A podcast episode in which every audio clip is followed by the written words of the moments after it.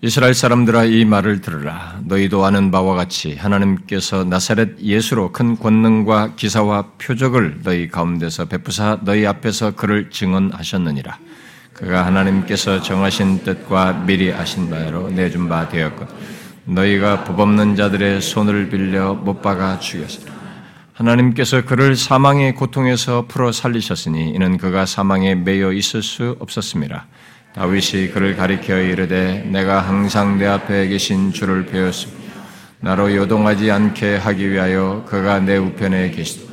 그러므로 내 마음이 기뻐하였고 내 혀도 즐거워하였으며 육체도 희망에 거하리니 이는 내 영혼을 음부에 버리지 아니하시며 주의 거룩한 자로 썩음을 당하지 않게 하려는 것입니다. 주께서 생명의 길을 내게 보이셨으니 주 앞에서 내게 기쁨이 충만하게 하시리로다 하였으므로 형제들아 내가 조상 다윗에 대하여 담대히 말할 수 있는 다윗이 죽어 장사되어 그 묘가 오늘까지 우리 중에 있도다. 그는 선지자라 하나님이 이미 맹세하사 그 자손 중에서 한 사람을 그 위에 앉게 하리라 하심을 알고 미리 번고로 그리스도의 부활을 말하되 그가 음부의 소림이 되지 않고 그의 육신이 썩음을 당하지 아니하시리라 하더니 이 예수를 하나님이 살리신지라 우리가 다 이 일의 증인이로다. 하나님이 오른손으로 예수를 높이심에 그가 약속하신 성령을 아버지께 받아서 너희가 보고 듣는 이것을 부어주셨다. 다윗은 하늘에 올라가지 못하였으나 친히 말하여 이르되 주께서 내 주에게 말씀하시기를 내가 내 원수로 내 발등상이 되게 하기까지 너는 내 우편에 앉아 있으라 했도다. 그런즉 이스라엘 온 집은 확실히 알지니 너희가 십자가에 못 박은 이 예수를 하나님이 주와 그리스도가 되게 하셨느니라 하니라. 그들이 이 말을 듣고 마음에 찔려 베드로와 다른 사람들에게로 이르되 형제들아 우리가 어찌할꼬 하곤 다 하십시다. 베드로가 이르되 너희가 회개하여 각각 예수 그리스도의 이름으로 세를 받고 죄사함을 받으라. 그리하면 성령의 선물을 받으리니. 우리가 이 시간에 살피고 있는 말씀은 죄와 죄로 인한 저주 아래 있는 이 세상 또 그 가운데 신음하는 인간을 향한 기쁜 소식 바로 복음에 대해서 살피고 있습니다. 교회 좀 나온 사람이면 교회를 몰라도 복음이라는 단어를 듣습니다. 어쨌든 우리가 흔하게 듣는 이 복음이라고 하는 것에 대해서 살피고 있습니다. 바로 하나님이 친히 이 땅에 오셔서 십자가에 달려 죽으시고 부활하심으로써 죄와 죄로 인한 모든 저주에서 구원 얻는 길을 인간에게 이 세상에 내셨다는 그 기쁜 소식을 살피고 있습니다. 지난 시간은 약 이천 년 전에 있었던 그 복음 사건이 복음 사건이 예수 그리스도로부터 있게 된 그 사건에 이어서 부활하신 그리스도께서 성령을 보내실 것을 약속을 하시고 실제로 승천하셔서 승귀하셔서 하나님 우편에 계심으로써 곧 주와 그리스도가 되시어서 약속하신 성령을 보내시고 복음 사건의 목격자들인 이 사도들의 증언을 통해서 모든 시대, 모든 민족에서 실제로 사람들이 구원을 얻는 그 일이 있게 된, 그 계속 그렇게 있게 된 일이 어떻게 가능한지를 연결해서 살펴 언급을 했습니다. 바로 그것이 이 땅의 그 모든 족속들, 이게 예수님이 이천 년 전에 돌아가셨습니다. 죽고 부활하셨습니다만은 그 뒤로 계속적으로 지금 우리는 이천 년이 지난 사람들이잖아요. 그 뒤로 계속 모든 시대, 모든 민족의 언어도 다르고 문화도 다르고 민족도 다른 그런 모든 사람들에게 복음 사건이 이천 년 전에 일어난 그 사건이 어떻게 똑같이 기쁜 소식이 되는지 그것에 대해서 설명하는 그 내용을 우리가 지난번에 이 삼십육 절을 통해서 살폈었죠. 여러분 중에 어떤 사람들은 지난주에 전한 내용을 좀 어려워했을지 모르겠습니다. 제가 보니 뭐 온지 얼마 안 되거나 방문하신 분들은 이게 충분히 이해 못 따라오는 것으로 좀 보였었는데요. 그러나 지난주 말씀은 약 이천 년 전에 이 복음 사건이 어떻게 계속 과거 사건으로 끝나지 않고 그게 계속 모든 시대 모든 민족에게 기쁜 소식이 되는지 또 우리들에게도 그러한지를 설명해주는 중요한 내용입니다. 그것은 하나님께서 자신을 비워 낮추시고 육신을 입고 오신 그 하나님의 아들 예수 그리스도께서 우리의 죄를 지시고 죽으시고 다시 살아나시고 높이 우셔서 자신이 이루신 것의 결과로 주와 그리스도가 되시어서 진행하신 거죠. 약속한 성령을 보내셔서 그리고 그를 통해서 복음 사건을 목격하고 성령을 힘입어서 증언하는 이 복음 증거를 듣는 자들 안에서 계속 그 생명의 역사, 구원이 적용되도록 하시는 일을 주도하시기 때문에 그게 있는 것이다 라고 했습니다. 그런 연결된 역사 때문에 모든 시대, 모든 민족의 사람들에게 이 땅에 와서 죽고 부활하신 예수님이 동일하게 일 세기 사도들에게 뿐만 아니라 동일하게 우리들의 구세주, 세이비어일 뿐만 아니라 주가 되신 거죠. 로드가 동시에 된다는 거죠. 바로 이 사도들이 전한 그 복음을 통해서 그런 일이 있게 된 것입니다.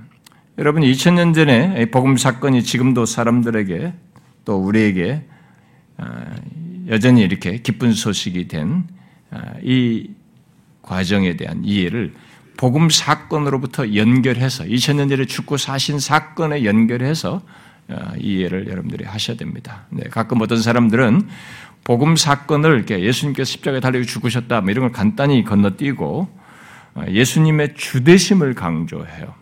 강조하면서 곧바로 이 복음의 적용으로 강요를 합니다. 그리고 주되심조차도 복음 사건과 복음 사건에 연결해서 곧 그것에 근거해서 구세주와 주가 되시는 것, 그래서 모든 시대의 모든 민족의 사람들을 구원하기 위해서 성령과 사도들이 전한 복음을 통해서 구원을 하시며 그들의 구세주와 주가 되신다는 이 구속의 역사적인 이해 속에서 주 되심을 말하는 게 아니고 부활하여서 주 되셨다는 이 단순한 사실에 근거해서 주님께 복종해야 된다. 예수님은 우리의 주이시다. 복종해야 된다. 이렇게 바로 이렇게 복음을 이렇게 그래서 복종과 충성을 이렇게 축약형으로 강조를 합니다. 그렇게 되면 그게 율법이 될 수 있어요. 이게 부활을 부활을 승부수로 얘기하는 뭐 그런 사람도 있는데 부활을 가지고 얘기하면서 바로 이렇게 주되심을 강조하면서 그렇게 헌신을 강조하는 이런 일들이 있는데 그것은 이 구속사적인 성체 연결선상에서 이런 일이 계속해서 주님에 의해서 진행된다고 하는 것을 축소하는 것입니다. 이 주로 이제 선교단체와 그 배경이 가진 사람들이 그렇게 말하는데 성도들은 사실 그걸 잘 분별을 못해요. 왜냐하면 성경에 있는 사실이니까 그냥 그렇게만 이해를 하는데 그런 내용들은 이 복음 사건에 연결해서 승귀하신 예수 그리스도께서 주와 그리스도가 되시어서 지속하여 행하시는 이 사역을 자꾸 단절시키는 겁니다. 단절하여서 그저 주되심과 그에 대한 복종을 너무 단순화시키는 가르침인 것입니다. 이천 년이 지나도 모든 민족의 사람들이 예수 그리스도께서 십자가에 달려 죽으시고 부활하심으로써 이루신 것에 참여하는 것은 바로 그 예수 그리스도가 지금 구세주와 주가 되시어서 성령을 통해서 전해지는 복음을 통해서 행하시기 때문에 그런 것입니다. 그러므로 복음을 듣고 예수 그리스도를 믿는 자에게 있는 명확한 특징은 모든 시대를 거쳐서 모든 나라와 민족과 문화권을 다 달리해서 예외 없이 모두가 공통적으로 한 가지를 갖는 것입니다. 바로 예수 그리스도를 자신의 세이비어로 돼 구세주로 믿을 뿐만 아니라 주로 믿는 것입니다. 그래서 기꺼운 복종을 하는 것이죠. 음? 구원자일 뿐만 아니라 기꺼이 복종해야 할 주로 믿고 반하는 것입니다. 이것이 복음을 예수 그리스도를 믿어 복음을 듣고 예수 그리스도를 믿는 자들에게 있는 공통점이에요. 왕이냐 뭐냐 이게 상관없습니다. 모든 사람들이 예외 없이 갖는 공통점인 것입니다. 어떻습니까? 여러분들은 그런 자입니까? 그 사람이 복음을 제대로 알고 소유한 사람인 것입니다. 자, 그러면 이제 그 내용에 연결해서 이 땅에 오셔서 십자가에 달려 죽으시고 부활하신 예수 그리스도께서 자신이 행하시고 이루신 것의 결과로 약속한 것, 바로 승귀하신 주와 그리스도가 되신, 되신 그리스도께서, 되신 분께서 사도들의 이 복음 증언을 듣는 자들에게 약속한 것을 오늘 본문을 통해서 살펴보려고 합니다. 처음 계획은 복음이 담고 있는 약속과 함께 복음을 듣는 자들에게 요구한 바까지 본문을 통해서 함께 살피려고 했는데요. 한 번에 하기에는 내용이 많아서 나누어서 살피도록 하겠습니다. 자, 먼저 오늘 본문에서 사도들이 복음을 증언한 뒤에 그 복음을 들은 자들에게 한 이 복음의 약속을 잘 주목해 보십시오.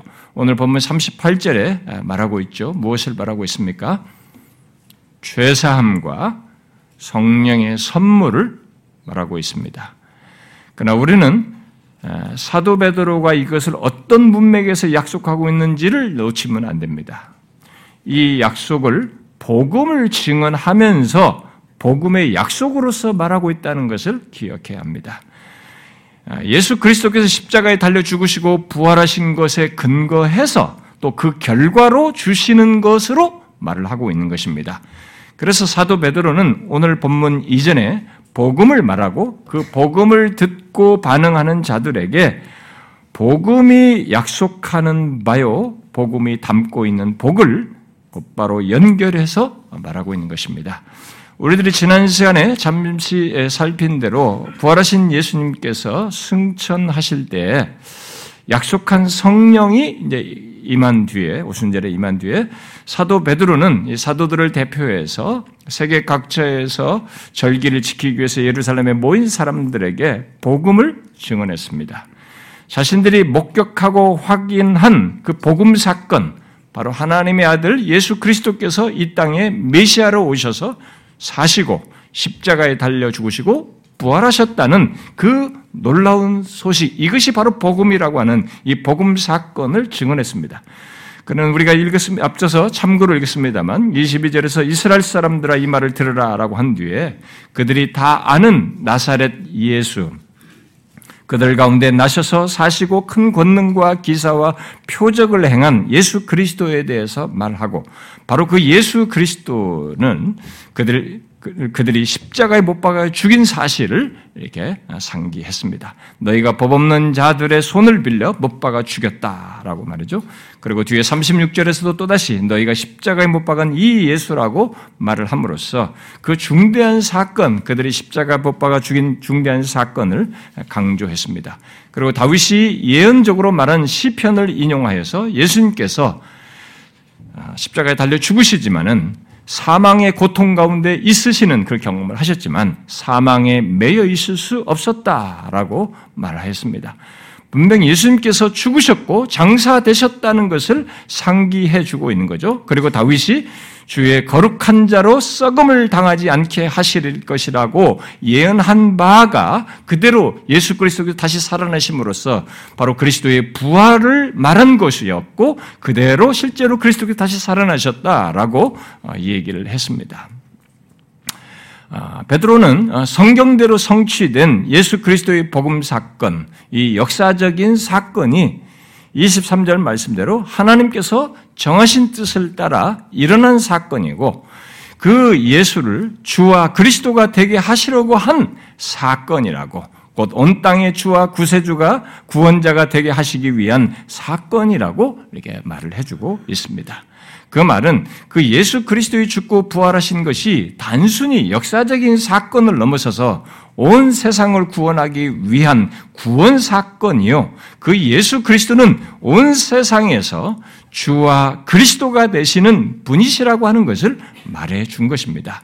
그래서 앞에 이십일 절에서 요엘서의 예언을 예언 속에 있는 말을 이렇게 먼저 앞서서 말을 했죠. 우리가 읽질 않았습니다만 누구든지 주의 이름을 부른 자는 구원을 받으리라 라고 하면서 이미 그런 예언한 것을 지금 여기다 연결시켜서 여기 예수 그리스도께서 죽고 부활하시는 이 사건, 지금 그렇게 하신 이분이 바로 구원을 위해서 오신 분이고 그를 통해서 그의 이 모든 사건이 구원 사건이다, 구원을 주기 위한 사건이다라고 말해 주었습니다. 자, 그런데 이 성령에 감동되어서 전한 이 복음, 바로 이 사도의 증언에 이제 사람들이 반응을 하게 됐습니다. 우리가 오늘 이제 살피려고 하는 내용, 거기에 이제 반응이 나오는데요. 어떻게 반응했습니까? 거기 있던 사람들 모두가, 예루살렘에 모였던 모든 사람은 아니었겠습니다만은 삼십칠 절에 기록된 대로 사람들은 마음에 찔렸어요. 찔려가지고 베드로와 다른 사람들에게 형제들아, 우리가 어찌할꼬? 라고 물었습니다. 사도 베드로는 복음을 말하, 말하되 그들이 아, 이 그냥 좋은 소식, 예수 믿으면 잘 될 거야, 이것만 얘기를 하지 않았습니다. 그들이 예수 그리스도를 적대하여 예수 그리스도를 십자가에 못 박은 사실을 밝히면서 말한 것입니다. 그러자 그들은 그러면 우리가 어떻게 해야 하느냐라고 물은 것입니다. 그때 사도 베드로가 말했어요. 너희가 회개하여 각각 예수 그리스도의 이름으로 세례를 받고 죄 사함을 받으라. 그리하면 성령의 선물로 받으리니 이 약속은 너희와 너희 자녀요 자녀와 모든 먼데 사람 곧 주 우리 하나님이 얼마든지 부르시는 자들에게 하신 것이다 라고 말을 했습니다. 사도 베드로의 이 대답은 우리가 복음과 관련해서 꼭 알아야 할 중요한 사실들을, 몇 가지 사실들 여기서 말해주고 있습니다. 그 내용들을 연결해서 살피려고 하는데요. 그 가운데서 먼저 이 시간에 살피려고 하는 것은 앞서서 전한 이 복음에 담긴 약속이에요. 복음이, 복음 안에, 복음이, 복음이 가지고 있는 이 약속을 말한 내용, 바로 죄사함과 성령의 선물로 말한 것입니다. 여기 사도 베드로가 말한 이 복음의 약속은 부활하신 예수님께서 말씀하시고 약속하신 것에 근거해서 말한 것입니다. 예수 그리스도의 복음 사건, 곧 그가 오셔서 십자가에 달려 죽으시고 부활하신 것이 우리에게 기쁜 소식이 되는 것은 바로 이런 놀라운 약속을 담고 있고 실제로 복음을 믿는 자들에게 이것들이 주어지기 때문입니다. 높이우신, 높이우셔서 주와 그리스도가 되신 바로 그분 예수 그리스도께서 실제로 이제 성령을 보내셔서 갖게 하신 것입니다. 그런데 잘 보시면 사도 베드로는 이 복음의 약속으로서 오늘날 많은 사람들이 흔히 물질적인 축복과 병고치는 것 등 그야말로 이 땅에서 잘되고 성공하는 것들을 복음의 약속으로 말하고 있지 않습니다. 그게 아니라 죄사함과 성령의 선물을 말하고 있습니다.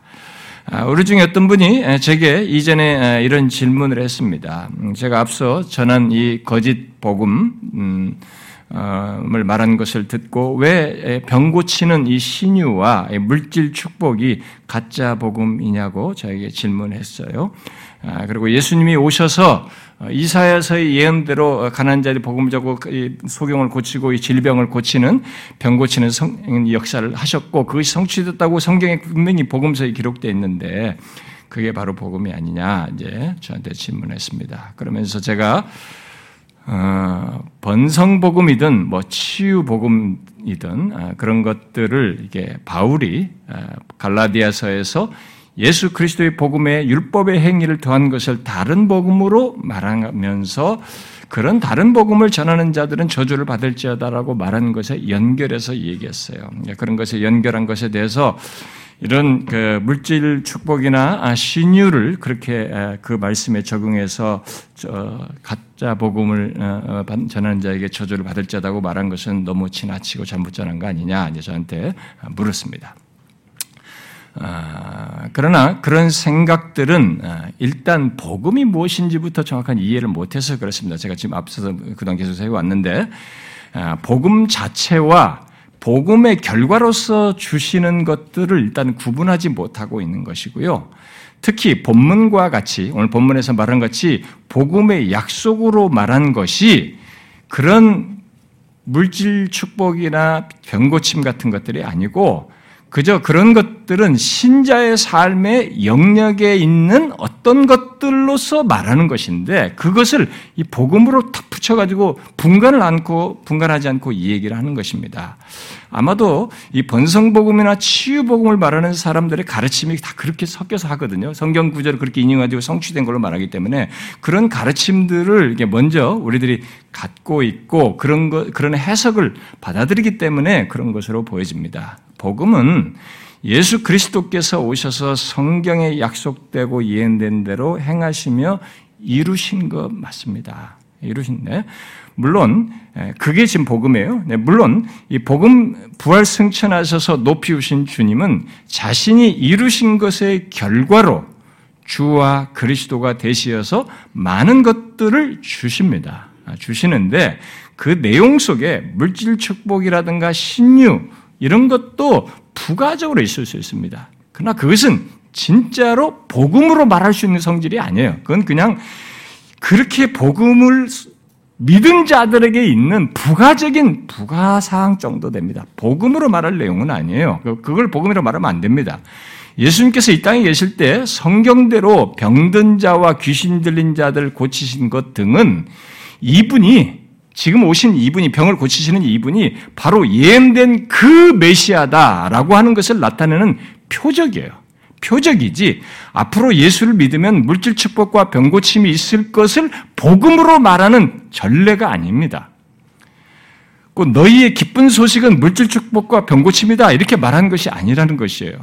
만일 그런 것이 복음이라면 예수님이 왜 고난 가운데 십자가에 죽습니까? 좀 마지막 극적인 성공을 좀 거두시고 하시지. 부활은 몇 사람밖에 모르는 얘기예요. 그리고 바울은 왜 평생을 이렇게 물질 축복과 먼게 살았습니까? 왜 평생 육체의 가시를 달고 질병조차도 해결 못한 채 살아가고 있었, 살았습니까? 그것으로 말하면 안 되는 것입니다.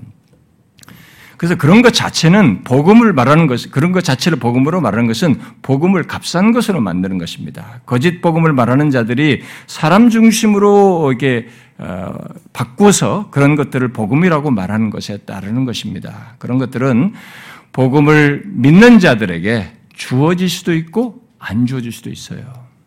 여러분 질병을 가지고 있는데 신자가 복음을 쏟고 예수를 믿는 사람인데 질병을 가지고 있는데 질병 가진 채 죽을 수도 있습니다. 그런 신자들은 엄청나게 많았습니다. 고난 가운데 죽은 신자들이 얼마나 많습니까? 있을 수도 있고 있는 거예요. 물질적인 축복 안 받고 죽을 수도 있는 겁니다. 신자들. 그런 사람은 역사 속에 수도 없이 많았던 것입니다.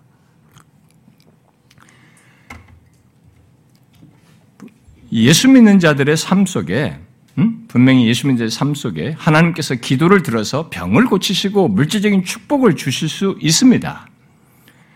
아, 그러나 그런 것들은 그리스도께서 우리의 영원한 숙제인 복음으로 말하는 내용이죠. 바로 죄와 사망을 해결하여 구원하시는 것 속에서 이 땅의 삶 동안 필요 차원에서 주시는 거예요. 하나님과의 관계 차원에서 주시는 것입니다. 오해하면 안 됩니다. 그러므로 물질 축복과 신유를 복음으로 말해서는 안 돼요. 그렇게 말하는 것은 복음이신 예수 그리스도보다 예수 그리스도로 말미암아서 있게 된 선물, 그것도 궁극적인 것도 아닌 일시적인 선물을 복음으로 말하는 것입니다. 여기 사도 베드로가 복음을 말한 뒤에 그 복음의 약속으로 말한 것이 무엇인지를 우리가 잘 봐야 됩니다. 물질 축복과 신유 같은 것이 아니에요. 그런 것들은 하나님께서 그리스도인들에게 얼마든지 주실 수 있는 것임에도 불구하고 그런 것들을 그런 것들은 다 사라질 거거든요. 질병을 고쳐도 사라지고 또 죽어, 죽어야 되고 복을 받았어도 물질적이 있어도 쓰다가 놓고 가야 되고 다 일시적인 것들이란 말이에요. 지금 성경이 말하는 복음은 이 인류 역사 아담 이래로 최초 끝까지 인류 끝까지 근본적인 문제를 얘기합니다. 오직 이분을 통해서만 해결되는 그것이 있기 때문에 복음으로 지금 얘기를 하는 것입니다. 여기 사도 베드로가 복음의 약속으로 말하는 것이 무엇인지 우리가 그것을 주목해 놓치지, 놓치면 안 됩니다. 두 가지로 축약해서 지금 말을 하고 있습니다만 복음을 통해서 우리에게 주시고자 하는 것 이 두 가지 속에 복음을 통해서 주시고자 하는 약속, 그 복에 대한 내용이 사실 다 함축되어 있습니다. 어떤 면에서 이 두 개 요약된 것으로. 여러분 먼저 여기서 이 죄사함을 한번 생각해 보십시오. 죄, 모든 인간은 죄와 죄의 저주 아래에 있습니다. 그 죄와 죄의 저주 아래에 있는 인간에게 그 죄가 사해진다는 거예요. 죄가 용서된다는 거예요. 죄가 제거된다는 거예요. 처리된다는 것입니다. 이 얼마나 놀라운 소식입니까? 인류 역사에 없는 소식이에요, 지금. 굉장한 기쁜 소식을 지금 말하는 것입니다. 예수님은 이 땅에 계실 때부터 죄사함을 말씀하셨어요. 그래서 이 중대한 것을 계실 때부터 얘기를 하셨어요. 질병을 고치시면서도 죄사함을 받았냐 얘기하셨어요. 질병을 고치시는 것이 복음이 아니라 지금 예수님께서 질병을 고치면서도 죄사함을 말하는 것은 자신을 통해서 죄사함을 잊는 것이 복음으로 말씀을 하신 것입니다. 죄 아래에 있는 우리 인간에게 죄사함은 다른 어떤 복들에 앞서서 먼저 필요한 복이에요. 가장 우리들에게 이것부터 스타트가 돼야 되는 것입니다. 그래서 그걸 먼저 얘기하는 거죠. 그럼 생각해 보세요. 왜 인간이 어떤 다른 복들에 앞서서 어? 이 우리들에게 이 죄 사함을 받는 것이 우리들에게 먼저 우선적으로 필요한 것입니까? 그것은 우리가 죄가 처리되지 않는 한 그 조건 아래에서의 그 어떤 복도 좋은 것이 될 수가 없어요. 죄가 해결되지 않는 한 모든 것이 다 의미가 없어져 버립니다. 바로 죄와 죄로 인한 저주 아래에서는 아무리 좋은 것도 좋은 것이 될 수가 없는 것이죠. 그래서 죄와 죄로 인해 사망 아래에 있는 인간을 위해 예수 그리스도께서 죽고 부활하심으로써 이루어 갖게 하시는 것은 바로 우리의 영원한 숙제예요. 이 우주 만물의 숙제예요. 이 세상의 숙제입니다. 그리고 우리 모든 죄 있는 우리들의 골칫거리예요. 영원한 저주를 안겨주는 원인입니다. 바로 그 원인인 죄를 해결하는 것이에요. 바로 그것을 사하는 것을 지금 말하는 것입니다. 복음은 바로 그 예수 그리스도께서 죽고 부활하심으로써 그런 놀라운 일이 우리에게 있게 되었다는 것을 말하며 약속하는 것이에요. 그야말로 죄 아래에서 하나님과의 관계가 깨지고 죄로 인한 저주와 심판, 죄의 싹스로 받아야 할 영원한 형벌을 우리 인간에게, 우리에게서 제거하는 거죠. 어? 죄가 사, 그런, 그런 조건에 있는 우리 인간에게 죄가 사함받을 수 있다고 하는 이 소식은 우리 인간의 이 인류가 들을 수 있는 기쁜 소식 중에 최고의 소식이에요. 마치 사형수에게 무죄라는 소식이 들려진 것만큼 생생한 소식이고 그거 이상의 가치를 가진 기쁜 소식인 것입니다.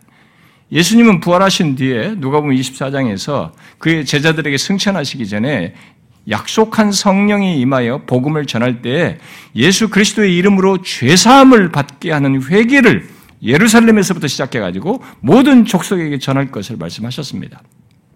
그 놀라운 소식, 죄 아래에 있는 모든 인간이 듣고 싶어하고 얻고 싶어하는 이 죄사함이 이제 죽으시고 부활하심으로써 성취된 것을 가지고 그것에 근거해서 말한 것입니다. 사도들에게.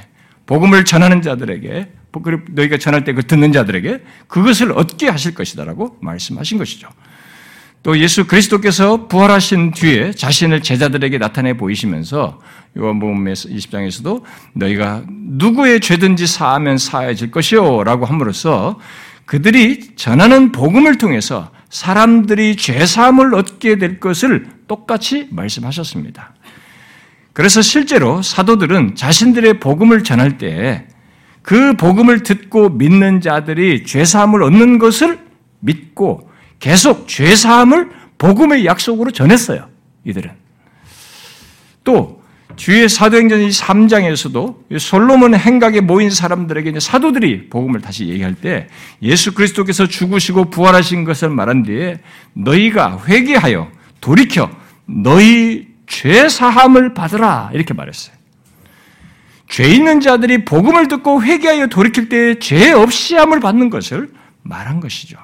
또 사도들은 고넬료에게 복음을 말하면서 사도행전 십 장에서 그를 바로 예수 그리스도를 믿는 사람들이 다 그의 이름을 힘입어 죄 사함을 받는다라고 말을 했습니다. 또 사도 바울도 미시디아 안디옥에서 성경대로 오셔서 죽고 부활하신 복음 사건을 말한 뒤에 그 죽고 부활하신 이 사람, 바로 예수죠. 이 사람을 힘입어 죄 사함을 얻을 것을 얻는 것을 강조했습니다. 예수님과 사도들은 모두 예수 그리스도께서 죽고 부활하신 것에 근거해서 제일 먼저 복음을 듣는 자들에게 이 죄 사함을 말했어요. 그런데 오늘 예수민 사람들이 교회당에 올 때 죄 사함부터 생각 안 합니다. 예수 교회 와서 복 받을 것부터 생각해요. 그러니까 이게 기독교를 거꾸로 믿는 것이에요. 순서를 바꿔서 믿는 것입니다. 그래가지고 자기가 원하는 것이 안 되면 기독교가 꽝이다, 이거 예수 믿는 게 아니다, 뭐 예수님 죽었네, 살았네, 하나님 없네, 이렇게 얘기하는 거예요. 그래서 믿다가 말은 이런 일이 있는 것입니다. 기독교는 그게 문제가 아니에요, 지금. 아니, 복받고 뭘 해도 이게 몇십 년짜리잖아요. 지금 몇십 년짜리를 얘기하자는 게 아닙니다. 이 우주 만물에 없었던 일을 유일한 얘기를 하는 것입니다. 그리고 나라는 사람에게 영원한 문제를 지금 얘기하는 거예요. 그 문제의 답이 첫 번째가 뭐냐면 죄사함이에요. 그걸 얘기한 것입니다. 왜 예수 그리스도께서 죽고 부활하신 것이 우리 인간에게 기쁜 소식입니까? 바로 이 복음의 약속을 담고 있기 때문에 그런 것이죠. 우리 스스로 해결할 수 없는 죄잖아요. 영원히 죄로 인한 저주와 형벌에 우리가 묶여 있었지 않았습니까? 거기서 스스로 벗어날 수 없었잖아요. 그런데 예수 그리스도가 죽고 부활하심으로써 그 죄를 해결하신 것입니다.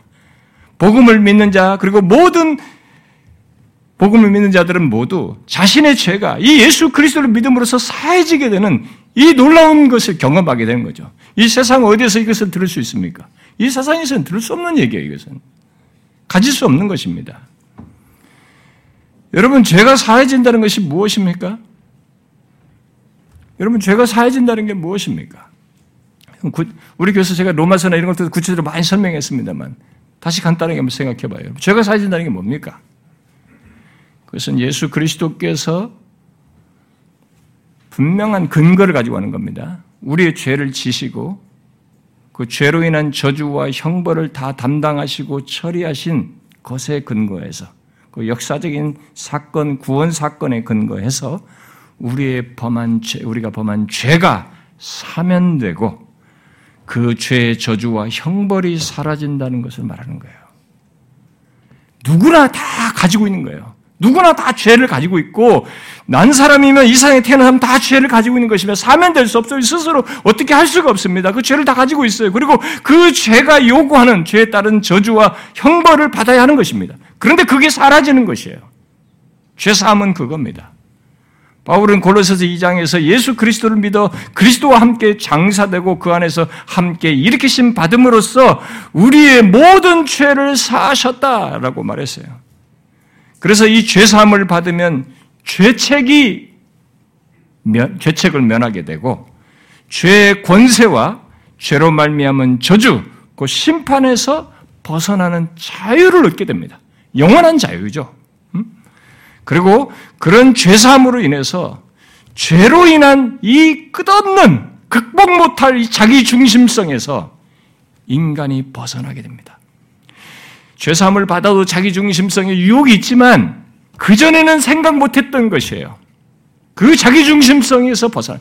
이게 죄를 짓는데 하나의 틀로서 가지고 있는 것인데 그 자기중심성에서도 벗어나게 되죠.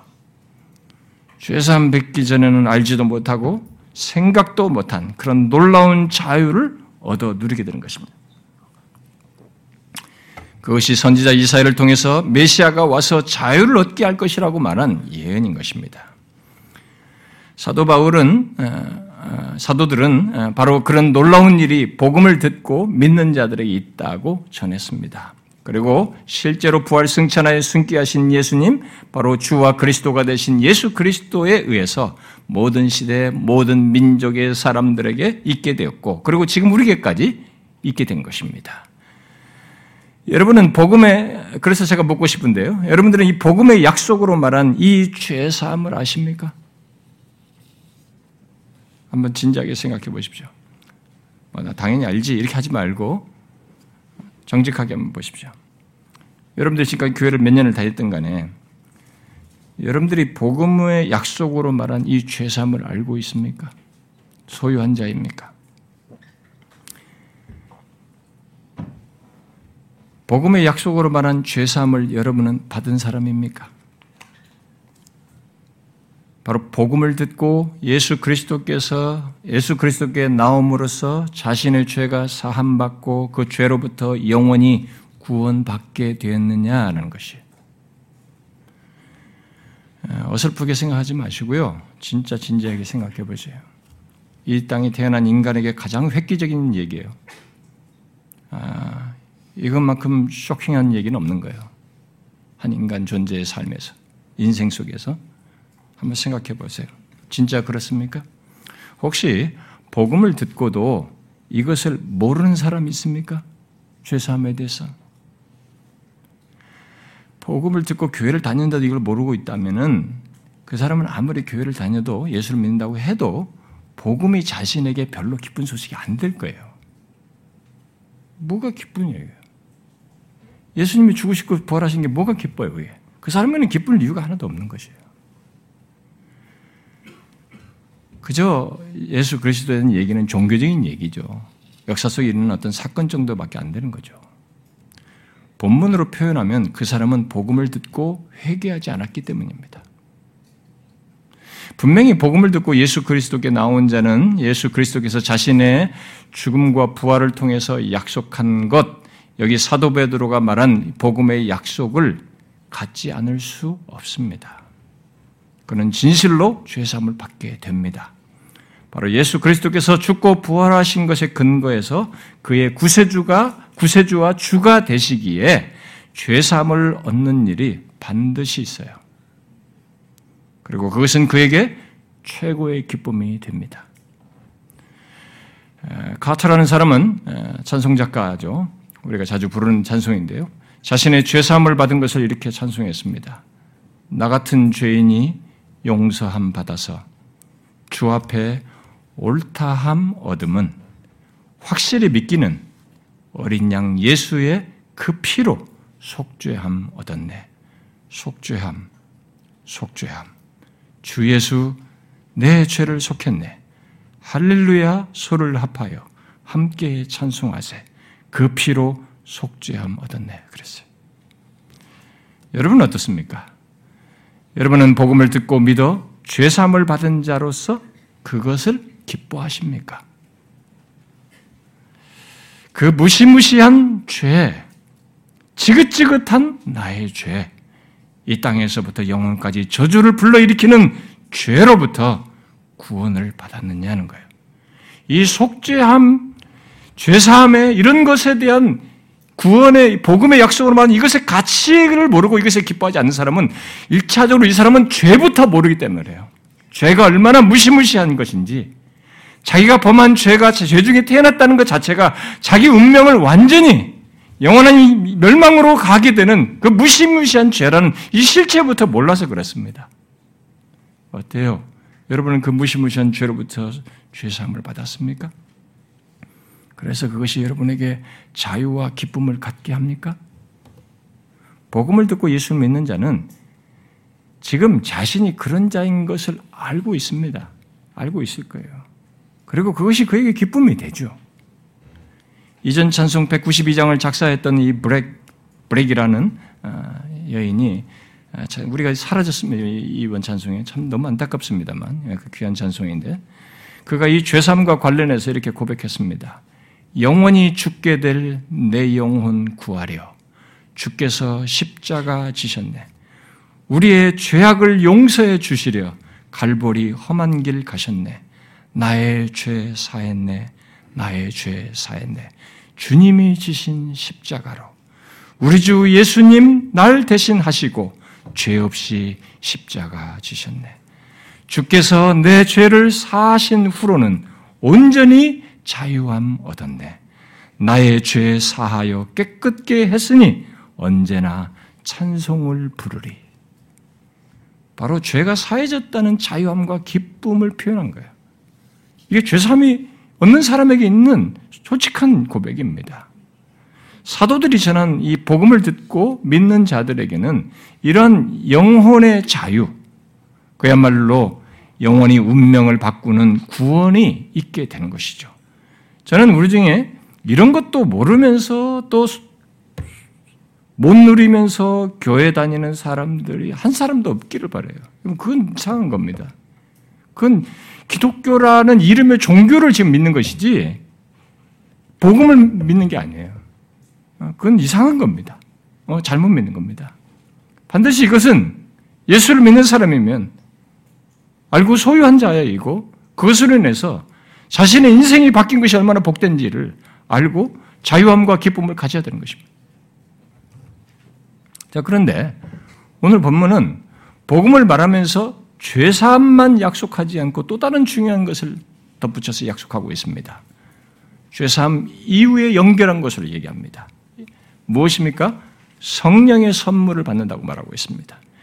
죄사함은 이게 왜 선행적으로 먼저 말을 했다면은 죄사함은 우리의 과거를 용서하고 앞으로도 올가맬 수 있는 죄로부터 자유하게 되었음을 강조하는 복이거든요. 그러나 이 그 다음에 거기에 연결해서 말하는 성령의 선물은 적극적인 복이에요. 그리고 이것은 적극적인 복으로서 하나님 나라의 백성이 되어서 우리가 소유한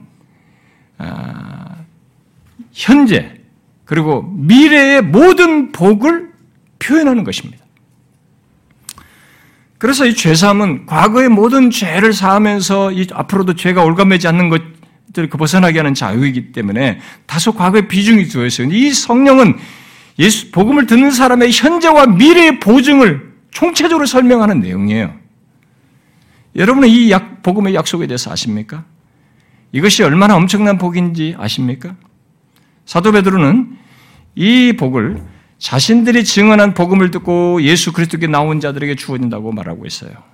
이것은 분명 높이 오신 그리스도께서 주와 그리스도가 되시어서 보내신 성령을 선물로 받는 것이고 그 성령께서 그리스도께서 이루신 모든 복을 얻어 누리게 하는 것을 이걸로 설명하는 것입니다. 그래서 성령을 받는다는 것은 그냥 은사주의자들처럼 무슨 은사를 받았다, 체험을 받는다 이런 의미가 아닙니다. 그건 아주 이 성령을 받는다는 것을 아주 극소화시키는 겁니다. 그렇지 않습니다. 이 지금 문맥을 계속 생각해요. 주와 그리스도가 되셔서 성령을 보내셔서 그들에게 있는 그 선물로서의 성령이에요. 그러니까 이 성령을 선물받는다는 것은 그리스도께서 죽으시고 부활하심으로써 이루신 모든 것을 이 성령을 통해서 실제로 소유하여 누리도록 하는 것입니다. 현재로부터 영원까지. 그 내용을 말하는 것이에요. 굉장한 사실을 말하고 있는 것입니다. 그런 의미에서 성경은 복음을 받는, 믿는 자들에게 주어지는 성령을 현재와 장래의 모든 복과 연결해서 말합니다. 여러분 성경을 볼 때 성경, 성령을 자꾸 이게 은사 쪽으로 치우치지 말고 그 지금 구속사적인 차원에서 이 성령을 놓고 잘 보시면 이 성령을 신자들에게 주는 것과 맞물려서 얘기할 때 로마서 팔 장에서 보면서 알아, 배웠겠습니다만은 현재와 장래의 모든 복과 연결해요. 이게 신자들에게 있어서. 곧 복음을 듣고 예수 믿는 자들의 현재의 삶에서부터 구원의 모든 것이 우리의 것이 되도록 적용하시는 일을 이 성령을 통해서 하시고 더 나아가서 장차 영원한 영광 가운데 누릴 복, 소위 장래 기업의 보증으로 이분이 계셔서 실제로 이르게 하시는 것입니다. 그러므로 이 복음의 약속으로 말하는 성령은 예수 믿고 난 이후의 모든 삶과 장래, 지금부터 하나님 나라의 백성이 되어 참 생명을 영원토록 누리도록 하는 구원의 복에 대한 최상의 설명이에요. 어떤 사람이 복음을 믿어 성령을 받았다면 영원을 보증하는 보증인을 소유했다는 말이 되는 것입니다. 성경이 그렇게 얘기해요. 그래서 성경에는 실제로 성령을 그런 의미를 가진 의미를 가진 보증이라는 단어를 써서 말합니다. 에베소 일 장에서도 그렇잖아요. 그래서 마치 우리가 어떤 것을 사거나 얻는 것을 보증하는 이 보증금, 보증금 같은 의미로서 이 성령을 비유해서 쓰는 것이죠.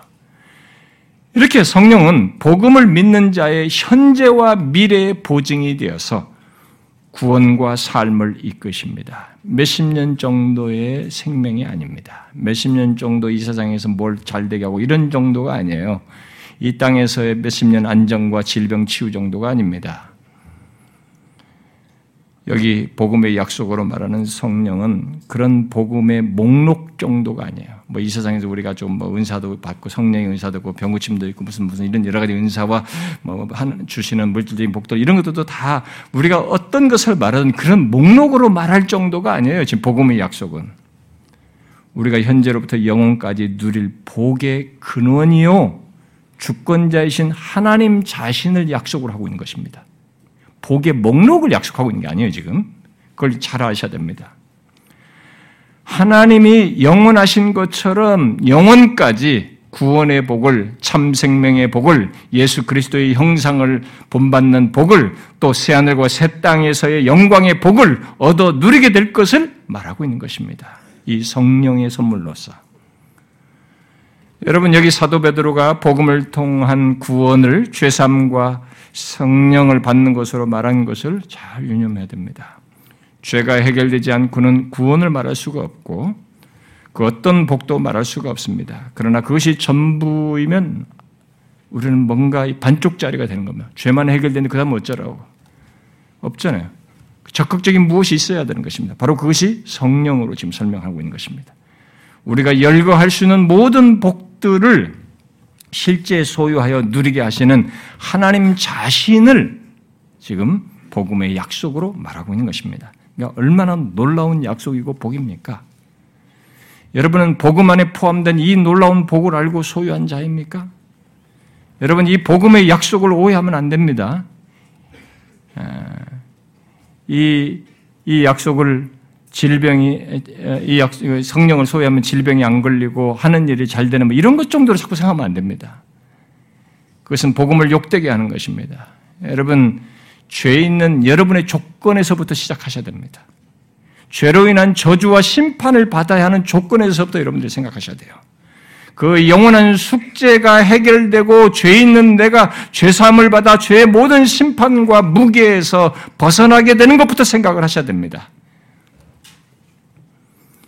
현실의 어떤 것으로 비교할 수 없는 무한한 복으로부터 시작을 하셔야 합니다.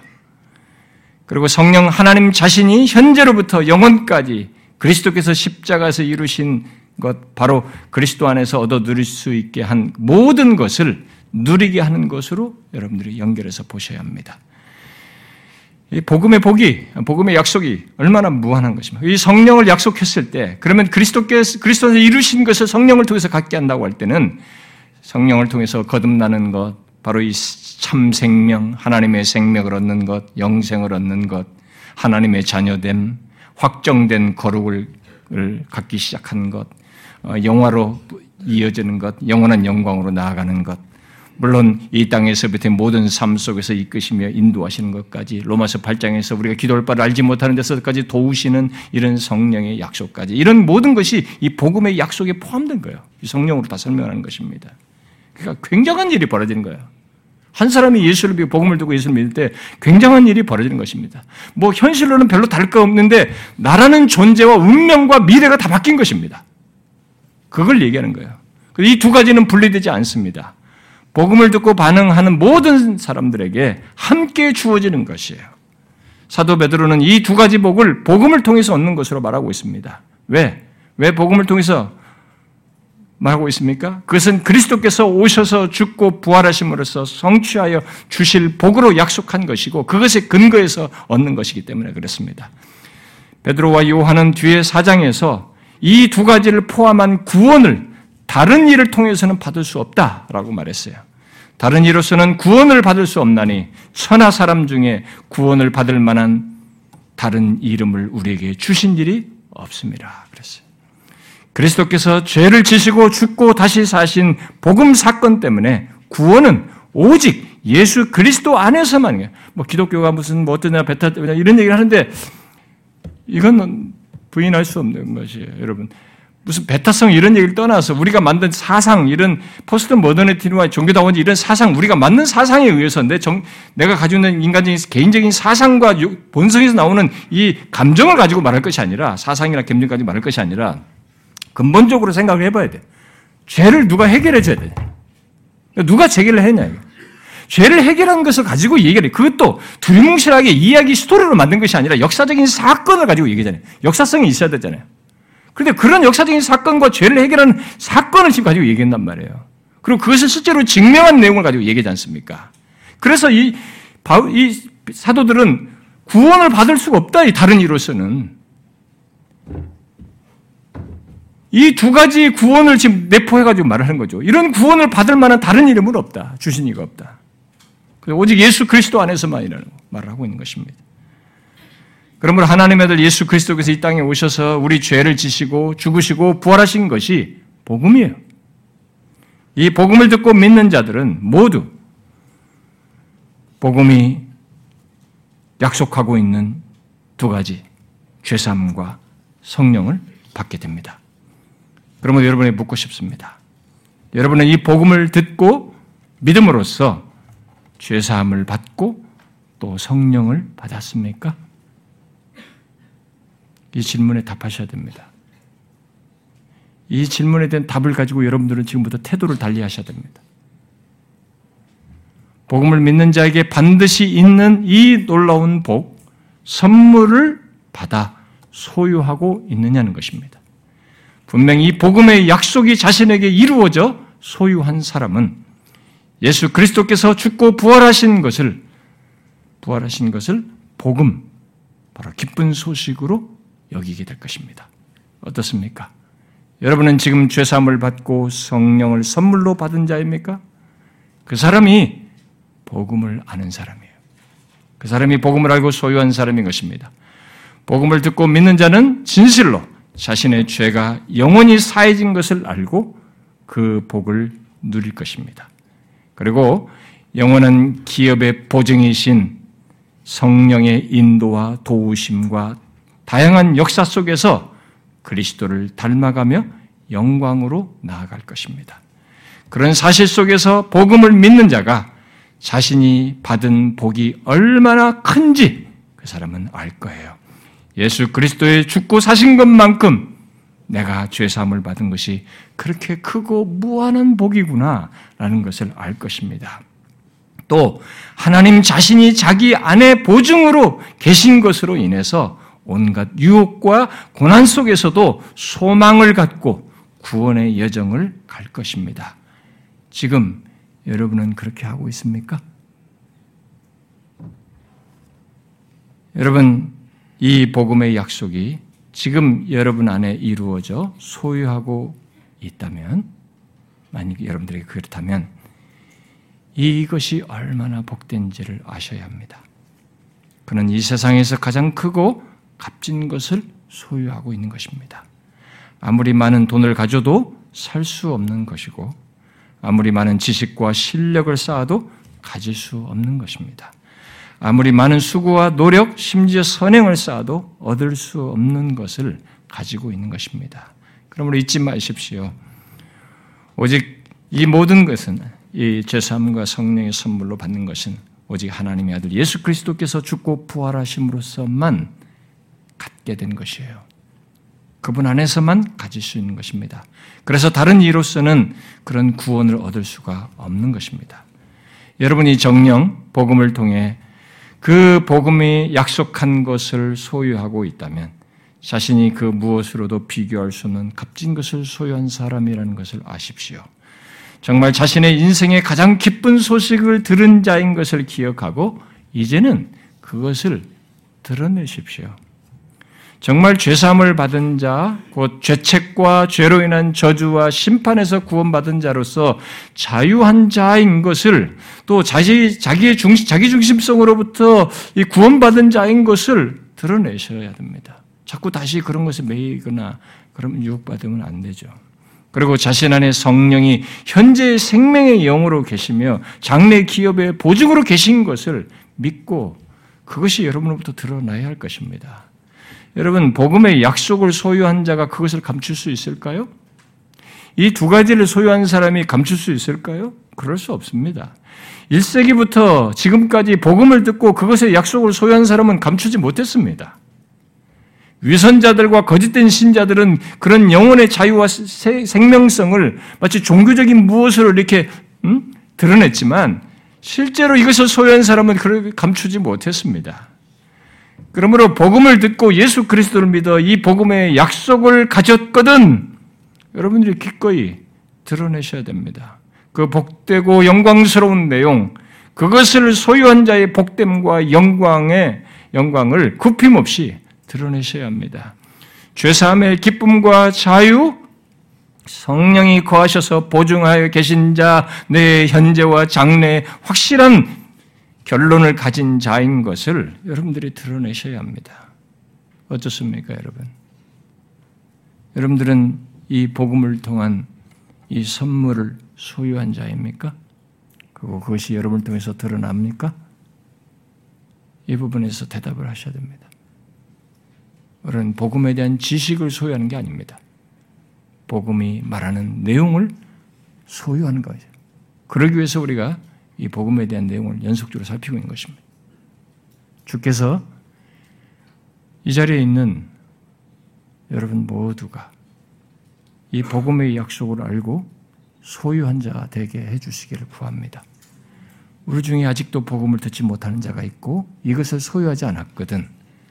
여러분, 그 사람은 구하셔야 됩니다.